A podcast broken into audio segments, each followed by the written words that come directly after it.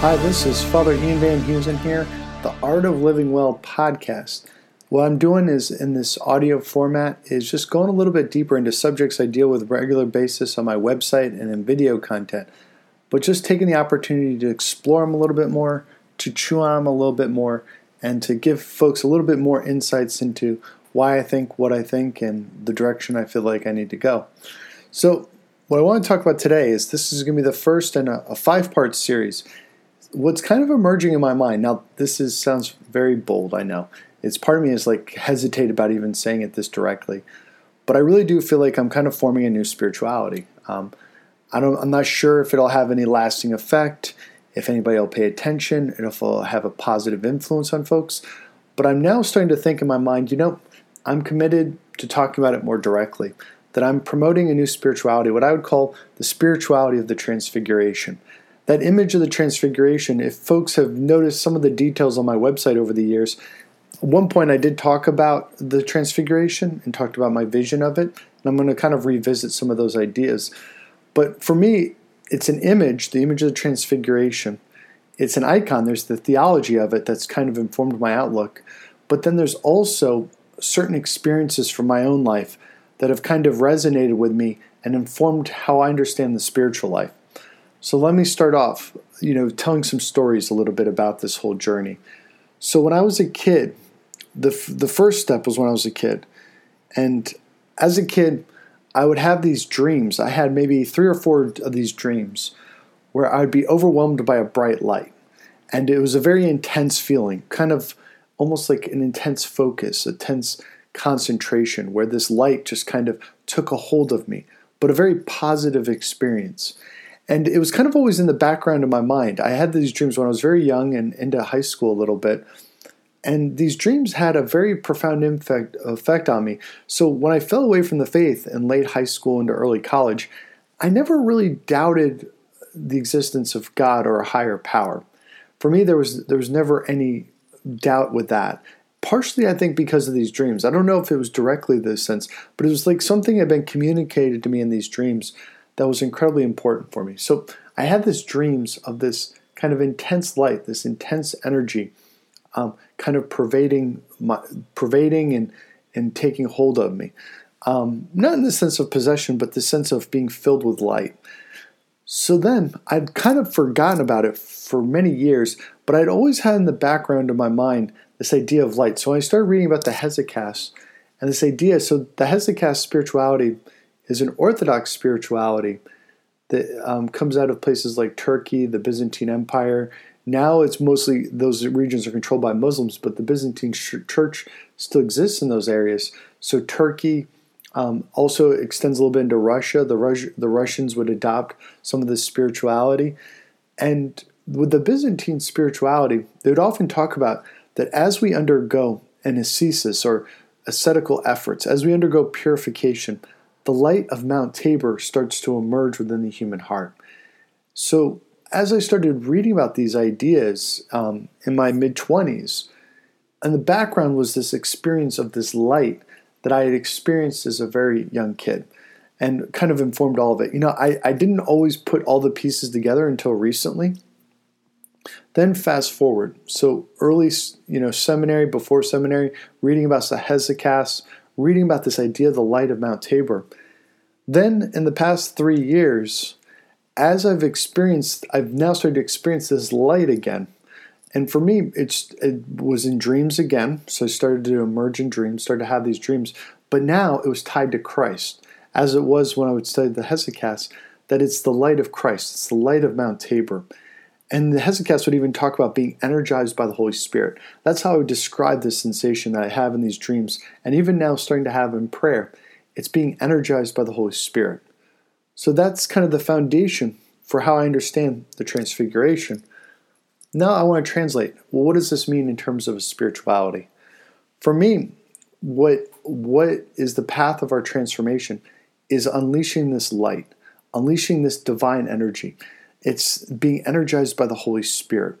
And for me, as I gaze upon creation, as I gaze upon the church, it's always about that ongoing discipline, ongoing purgation, illumination, union to let this divine fire emerge, to let this kind of divine energy emerge within the human heart. So, what I'm going to lay out in the next few podcasts is going to be four points that I kind of want to bring out. The first point is a renewal in ascetical and mystical theology. So, in the back of my mind, I've talked about it before. Early on, I was searching for contemplation.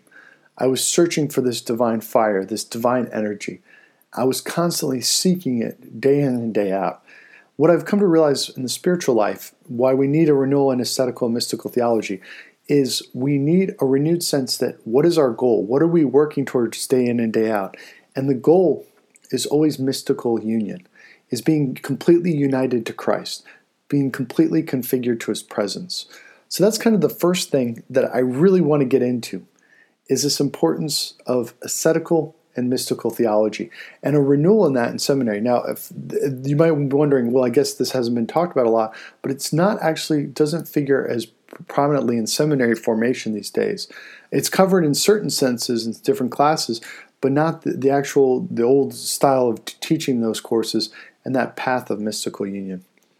An- another thing I want to talk about is training for holiness, spiritual discipline, spiritual asceticism. The sense of so for training with holiness, I want to re- see a renewal in in in, um, in fasting, but also a more holistic approach to asceticism, where we engage the body with physical exercise. So exercise, fasting, vigils. I'm going to get into this more in the future podcast. The third feature is missionary dialogue that we are engaging the culture, not just trying to condemn things, but also I think there's two extremes when it comes to dialogue. There's folks who say that we need to condemn the culture and point out all the errors, and there's there's some value in that. And there's other folks who just want to whole hog accept all the new trends or uncritically think about what the culture has to offer. And they would even say that that kind of other side, that more liberal perspective, if you will, would say, oh, there's many paths to God or whatever. No, with missionary dialogue, it's about proclaiming Jesus Christ. There's no doubt about that. It's about proclaiming Jesus Christ. But the dialogue component is trying to understand other perspectives so that you can more be more available and more accurately present Jesus to them in a way that will make sense. So that's the goal of our missionary dialogue. And then finally, outreach to the margins through spiritual direction, confession, and counseling. Now, I'm not sure exactly personally how much spiritual direction and counseling I can give on a regular basis, but I have seen with the power of confession, this sense of listening, of helping people to sort through their emotions, where the Holy Spirit is working. I see this as my main outreach to those on the margins of society. For years, I, I would spend time working with the poor, soup kitchens, things like that. I'm convinced now in my role as a priest, one of the main things I offer is spiritual direction, confession, counseling that especially not that this assignment I'm not getting to work with Hispanics as much, but most of the time these marginalized communities, these communities that are, that have low income, whatever it might be, they don't have access to mental health facilities. So that's kind of a dream and a future project I want to work on is making counseling and mental health resources more available to the poor. So this is kind of my vision of the transfiguration. Now all of it is this sense of light. So with all of this sense, it's bringing liberation so that that light can emerge. So the renewal in ascetical mystical theology, what is what are we being set free from? We're being set free from sin, from the disorders of the heart, so that we can be energized and move with the promptings of grace. Training in holiness is to prepare ourselves so that this light can emerge. We're constantly working, working and working, not in a sense of Pelagian earning our salvation, but always trying to be receptive, always trying to move with the promptings of grace. Missionary dialogue is so that light can spread out into the world and transfigure everything with the presence of God. And then finally, that outreach to the margins, that same thing, extending that light. It's the light of Christ that we want to shine in all hearts. So, I'm going to get into it. We're going to be posting one a week. Um, so, we'll, we'll be doing a series. This is the first in that series on my spirituality of the transfiguration. Spirituality I'm looking to promote through my website, through videos, and you're going to be definitely seeing probably more content. I'll be talking about this more, maybe not directly all the time, but definitely at least indirectly. So thank you for listening. This has been Father Ian Van Heusen, the Art of Living Well podcast. Please stay tuned as we we post every week. God bless.